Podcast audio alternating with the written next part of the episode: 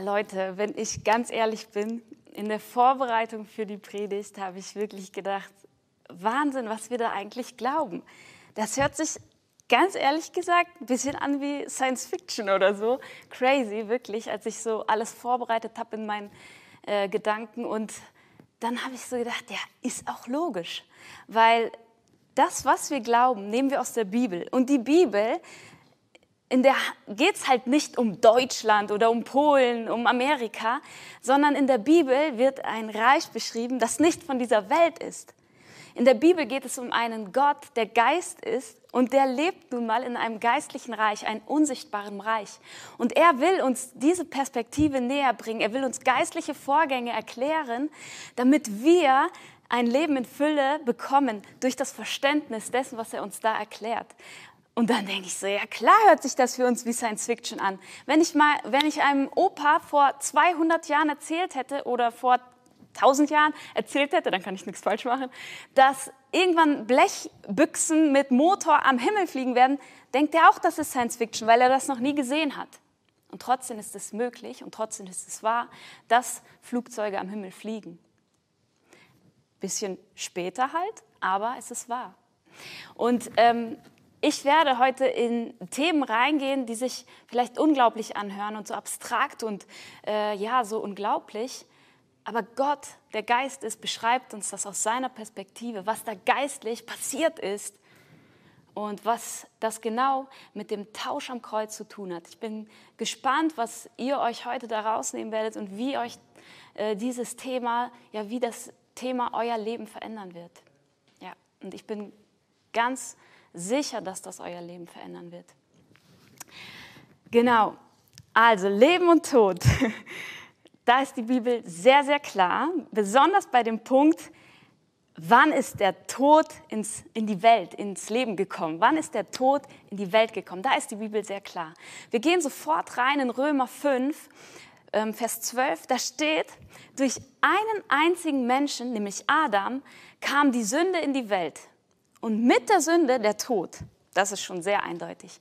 Tod kam, als die Sünde kam und die Sünde, die war von Adam, ist von Adam getan worden. So. Und deswegen gehe ich sofort da rein, wo das passiert ist, nämlich in den Garten Eden. Wir wissen, dass sich das Ganze abgespielt hat im Garten Eden. Hier möchte ich wirklich nochmal Danke sagen an Claudia. Danke, Claudi, dass du dieses Bild gemalt hast, so spontan gestern noch. Und es hilft mir heute, das zu verdeutlichen, was die Bibel hier weitergeben möchte über Tod und Leben. Genau. Adam war im Garten Eden. Und die Geschichte oder die Szene, die ich euch mit reinnehmen möchte, steht in 1. Mose Kapitel 2. Es geht hier ganz stark um zwei Bäume in dieser Szene und um Adam und Eva. Und es war so, dass Gott zu Adam gesprochen hat und er hat gesagt, Adam, du darfst alles hier im Garten machen, genieß dein Leben. Ein einziges Gebot gebe ich dir und das ist folgendes Gebot.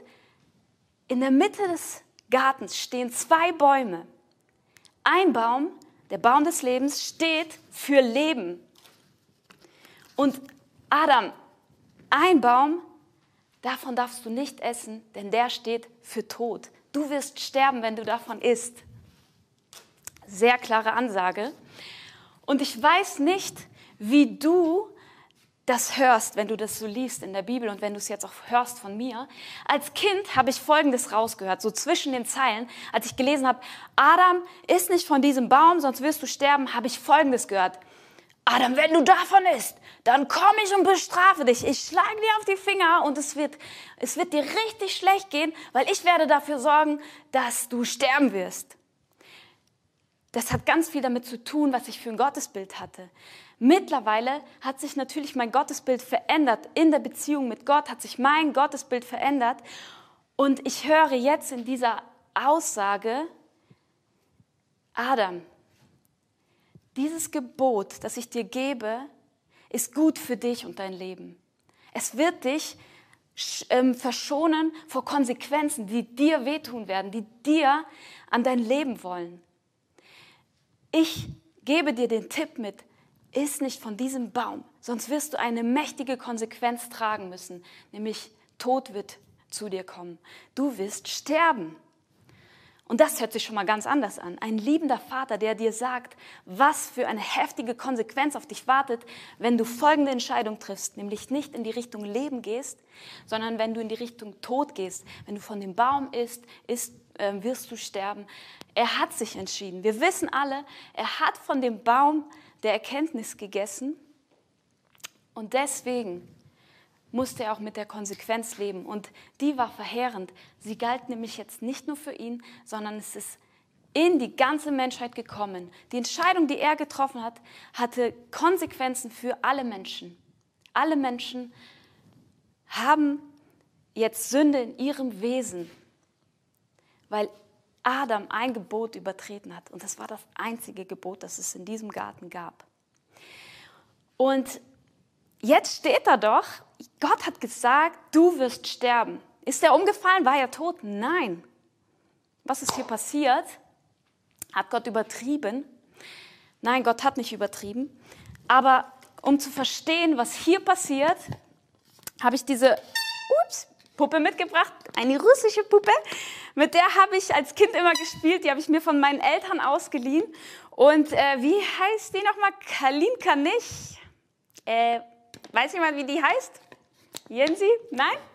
Keine Ahnung, vielleicht wisst ihr es im Chat. Ich habe gerade den Namen vergessen. Genau. Aber ich möchte damit verdeutlichen, wie die Bibel das menschliche Wesen ansieht. Wie sieht die Bibel das Wesen des Menschen an? Und zwar gibt es da ganz viele Bibelstellen, die zeigen, dass, wie Gott über das Wesen denkt oder wie Gott das Wesen des Menschen geschaffen hat. In 1. Thessalonicher haben wir eine Stelle zum Beispiel, da sagt Paulus, ich wünsche mir, dass du in deinem ganzen Wesen, an Geist, Körper und Seele, dass du da Schutz und Frieden hast. Haben wir die Stelle da? 1. Timotheus war das oder Thessalonicher. Und das genau will ich erklären. Diese Puppe verdeutlicht das ganz gut, weil wir haben hier den Körper. Der Mensch besteht aber auch aus einer Seele und der Mensch besteht aus einem Geist. So, als Adam nun dieses Gebot übertreten hat, als Sünde gekommen ist, als er dieses Gebot übertreten hat, kam Sünde in das Leben von Adam und dadurch kam der Tod. Er ist aber nicht körperlich gestorben, sondern er ist geistlich gestorben. Geistlich ist der Mensch nun tot, weil Sünde im Wesen vom Menschen ist. Danach ist Folgendes passiert. Gott hat gesehen, dass dieser Zustand nicht mehr dass es nicht mehr verändert werden kann. Sünde ist im Wesen des Menschen und der Mensch ist jetzt geistlich tot. Und was Gott jetzt sagt ist, Adam und Eva, ihr müsst den Garten verlassen. Ihr müsst den Garten verlassen, weil hier ist ja noch der andere Baum und der steht für Leben, für ewiges Leben. Und wenn ihr jetzt von diesem Baum essen würdet, würdet ihr ewig leben und das kann ich nicht zulassen. In so einem zerstörten Zustand, in diesem gestorbenen, in diesem toten Zustand, kann ich nicht noch zulassen, dass ihr ewig lebt. Das ist eine Qual, was hier passiert ist. Und ich möchte euch erklären, warum das so schlimm ist, was da passiert ist. Der Körper des Menschen ist uns gegeben und hat Gott geschaffen für das Weltbewusstsein. Das heißt, mit dem Körper trittst du in Kontakt mit Menschen, mit deiner Umwelt. Du nimmst die Welt mit allen 5 Sinnen wahr. Die Seele, die hat Gott geschaffen, damit, also hier sitzt das Selbstbewusstsein. Hier nimmst du dich selber wahr. Du nimmst hier wahr deine Gefühle. Hier sitzt auch dein Verstand, deine Erfahrungen. Die sind in der Seele. Und der Geist, der ist hier spannend, nämlich der Geist, in ihm sitzt das Gottesbewusstsein. Mit dem Geist nimmst du Kontakt auf zu Gott. Mit dem Geist betest du ihn auch an oder auch im Geist empfängst du Erkenntnisse oder Wahrheiten, die Gott spricht, erkennst du im Geist. Als Adam also geistlich gestorben ist, war Trennung ab nun in der Welt hin zu Gott. Trennung Mit Gott ist ab nun die Regel. Das heißt, Gott hat Adam lebendig gewollt. Er wollte geistliches Leben für Adam. Er wollte geistliches Leben für die Menschen.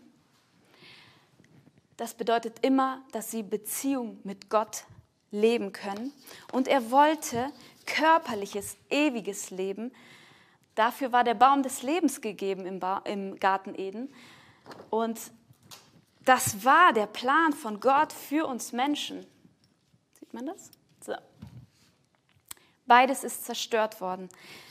Durch die Sünde kam der geistliche Tod und Beziehung zu Gott ist nun nicht mehr möglich. Und es kam der körperliche Tod, denn ab nun sind wir getrennt vom ewigen Leben. Wir werden nicht ewig leben, sondern jetzt haben wir eine Frist. Der Körper, der wird nur circa 80 bis 90 Jahre zu unserer Zeit leben. Adam hat 900 Jahre damals noch gelebt. Heutzutage leben wir Menschen nicht mehr so lange. Der körperliche Tod ist reingekommen und ewiges Leben ist so nicht mehr möglich. Das war der Zustand, das war jetzt Normalität seit dem Sündenfall. Das Geniale ist, wir sind gerade beim Thema Tausch am Kreuz. Es gab eine Lösung, wie der Mensch von diesem Dilemma wieder befreit wird, wie erlöst wird vom geistlichen Tod und auch vom körperlichen Tod, sodass er wieder ewig leben kann. Nämlich der stellvertretende Tod konnte verändern, was hier passiert ist. Ich erkläre das folgendermaßen. Der Lohn der Sünde steht wo steht das genau? In Römer 6. Der Lohn der Sünde ist der Tod. Durch die Sünde musste nun jeder Mensch mit seinem Tod bezahlen. Weil du jetzt sündig bist, wegen Adam, weil Sünde jetzt in unserem Wesen ist, müssen wir alle sterben. Wir müssen unser Leben geben, weil wir ein sündiges Wesen sind. Und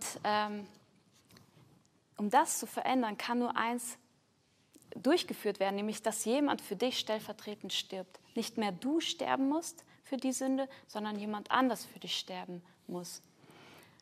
Und das war der Plan von Gott. Es ist aber so, dass dafür jemand nötig ist, der keine Sünde getan hat, ein sündloses Wesen hat. Das kann kein Mensch sein. Das kann nur Gott selbst sein. Und deswegen ist Jesus gekommen und deswegen hat er gesagt, ich gebe mein sündloses Leben her, nehme deine Sünde auf mich, ich sterbe den Tod, der ja der Preis dafür ist, dass ich jetzt Sünde habe, aber ich mache das, weil ich dich liebe und weil ich will, dass du lebst. Mein Leben für dein Leben. Das war der Plan Gottes. Und Jesus ist gekommen, der Einzige, der das durchführen konnte, der stellvertretend für dich sterben konnte. Und Jesus hat sich töten lassen für dich. Am Kreuz, der Moment am Kreuz hat alles verändert. Der Moment am Kreuz ist der wichtigste Moment der Menschheitsgeschichte. Hier hat Jesus die komplette Sünde der ganzen Welt, von gestern, von heute und von morgen, von der ganzen Zukunft, auf sich genommen, musste den Lohn bezahlen, den Preis dafür, dass jetzt Sünde auf ihm war, und er ist gestorben.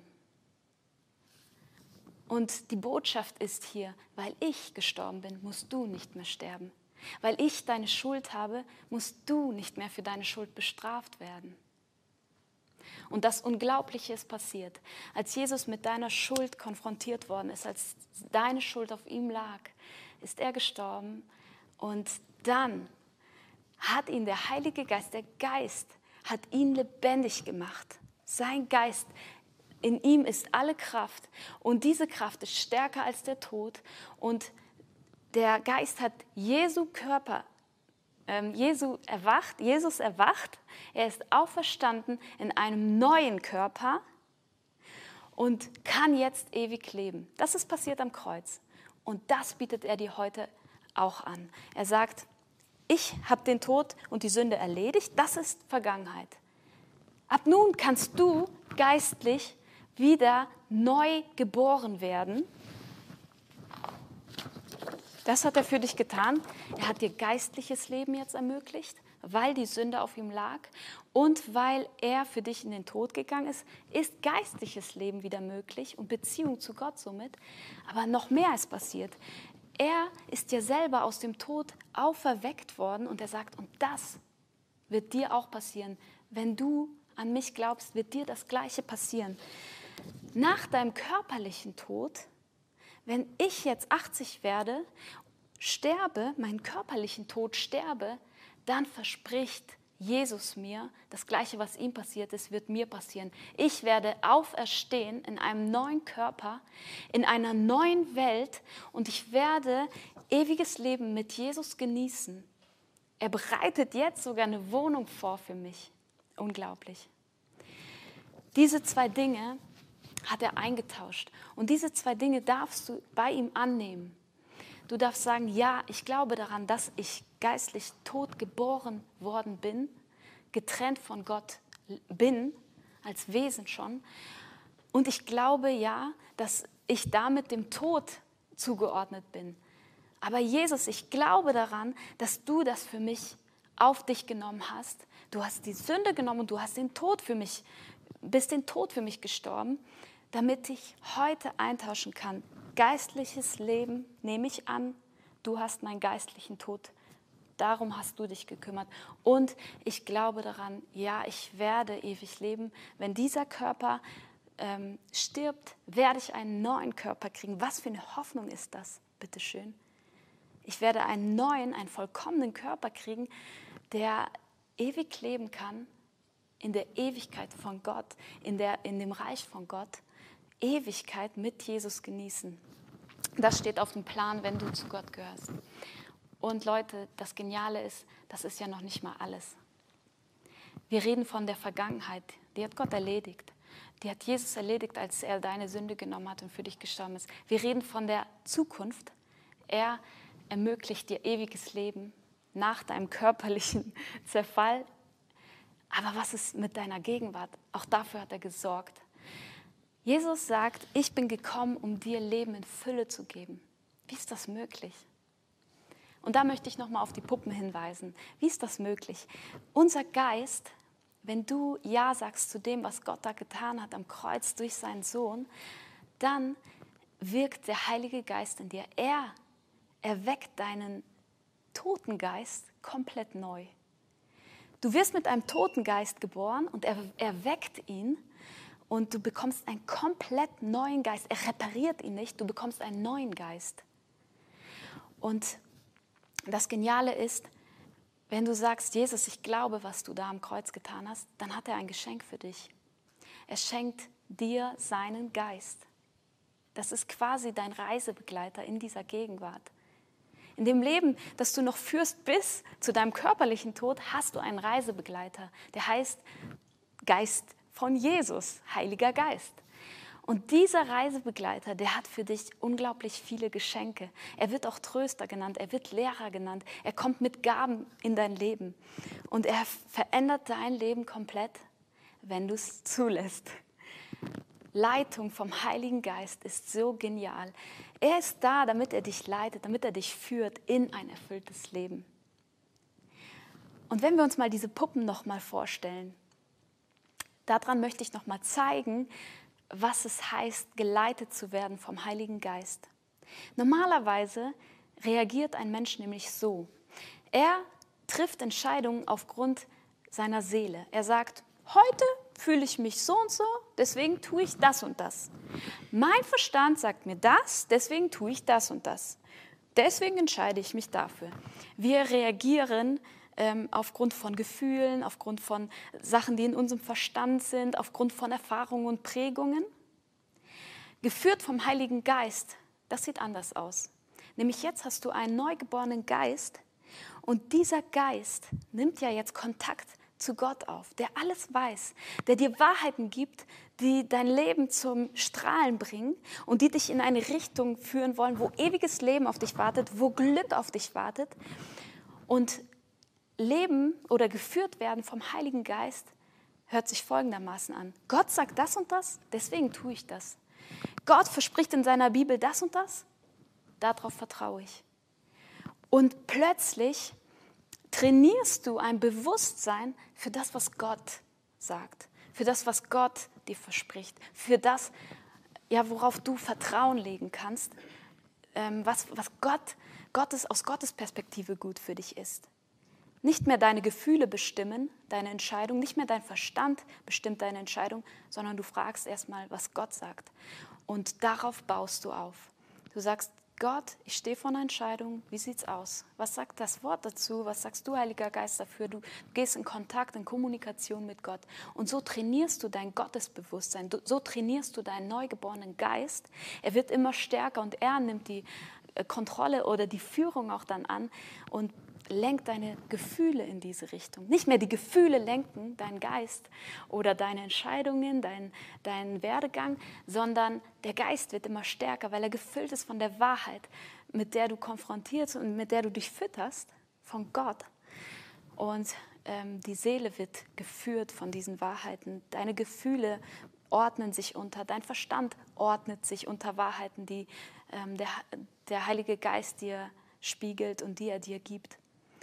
Und so trittst du ein in diese Führung, in ein lebendiges, erfülltes Leben.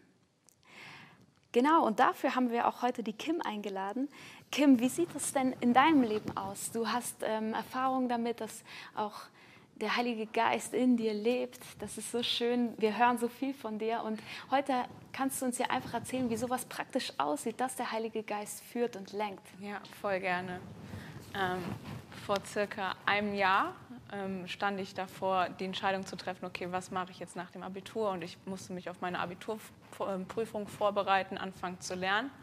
Und in der Zeit haben wir als Familie die Diagnose von meiner Mama bekommen, dass sie Krebs hat. Und ich habe angefangen, das alles in Frage zu stellen und zu sagen, hey Gott, das kann doch nicht sein. Ich bin jetzt gerade so voll in dem wichtigen Punkt meines Lebens, wo es darauf ankommt, gute Noten wirklich zu schreiben und ja, dann zu gucken, was kommt danach, was möchte ich danach mit meinem Leben anfangen. Und irgendwie hatte ich das Gefühl, es kam immer mehr. Ich konnte mich nicht darauf konzentrieren, wirklich die richtigen Entscheidungen meines Erachtens zu treffen.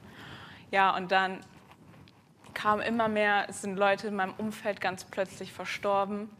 Und ich habe immer mehr mich gefühlt, als würde ich immer mehr in ein Loch fallen.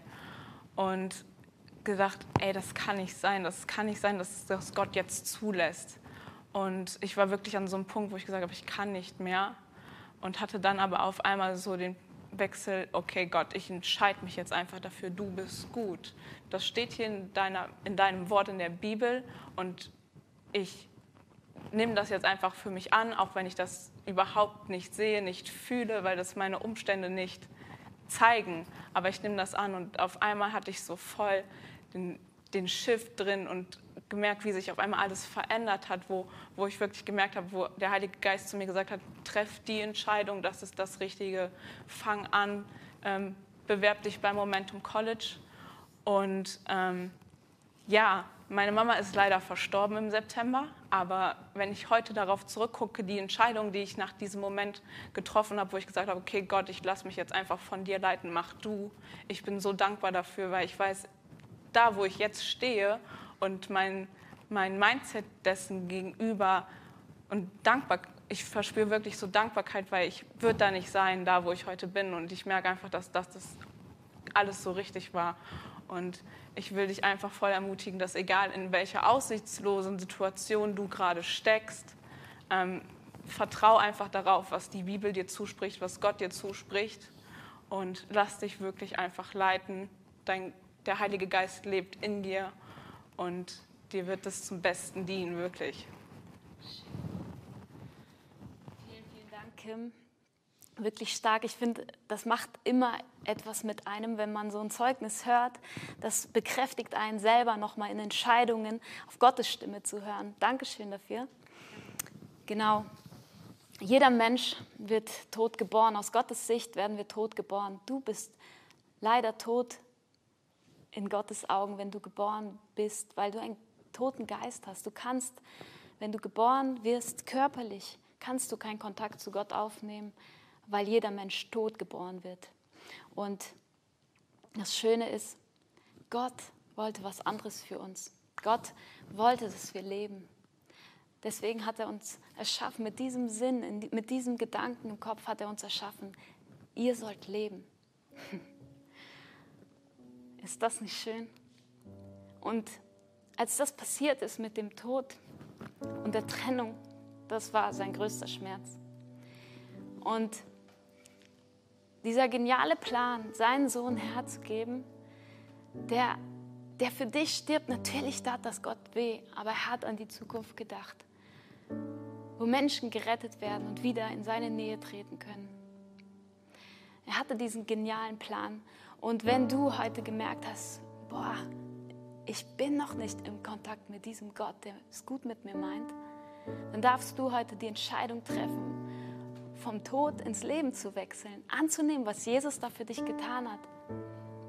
Dein sündiges Wesen auf sich zu nehmen, den Tod für dich zu sterben, damit du heute neu geboren wirst und jetzt lebendig vor Gott stehst und eine Beziehung mit ihm pflegen kannst, seinen Heiligen Geist bekommst. Wenn du merkst, das will ich für mein Leben, dann darfst du heute diese Entscheidung treffen, festmachen. Und wir haben da so einen Handbutton, darauf darfst du jetzt drücken, wenn du sagst, ich will meine Ewigkeit verändern. Meine Ewigkeit, ich werde sterben, ja, mit dem körperlichen Tod. Den werden wir alle erleben. Aber danach wartet ewiges Leben auf mich. Und das entscheide ich heute. Das nehme ich heute für mich an. Wir freuen uns, dich dann in dieser Familie, in Gottes Familie aufzunehmen. Und wenn du danach auch Gebet möchtest, wenn du heute eine Entscheidung triffst und danach merkst, ich will mit jemandem drüber reden, ich will dafür noch beten lassen, dann haben wir da noch einen Button, auf den du gehen darfst und klicken darfst. Und da wirst du mit jemandem verbunden, der mit dir im Gebet sowas noch festmacht, mit dir noch Fragen durchgeht. Im Himmel wird eine Feier stattfinden für jeden Einzelnen, der heute sagt, ich wechsle ein Tod gegen Leben.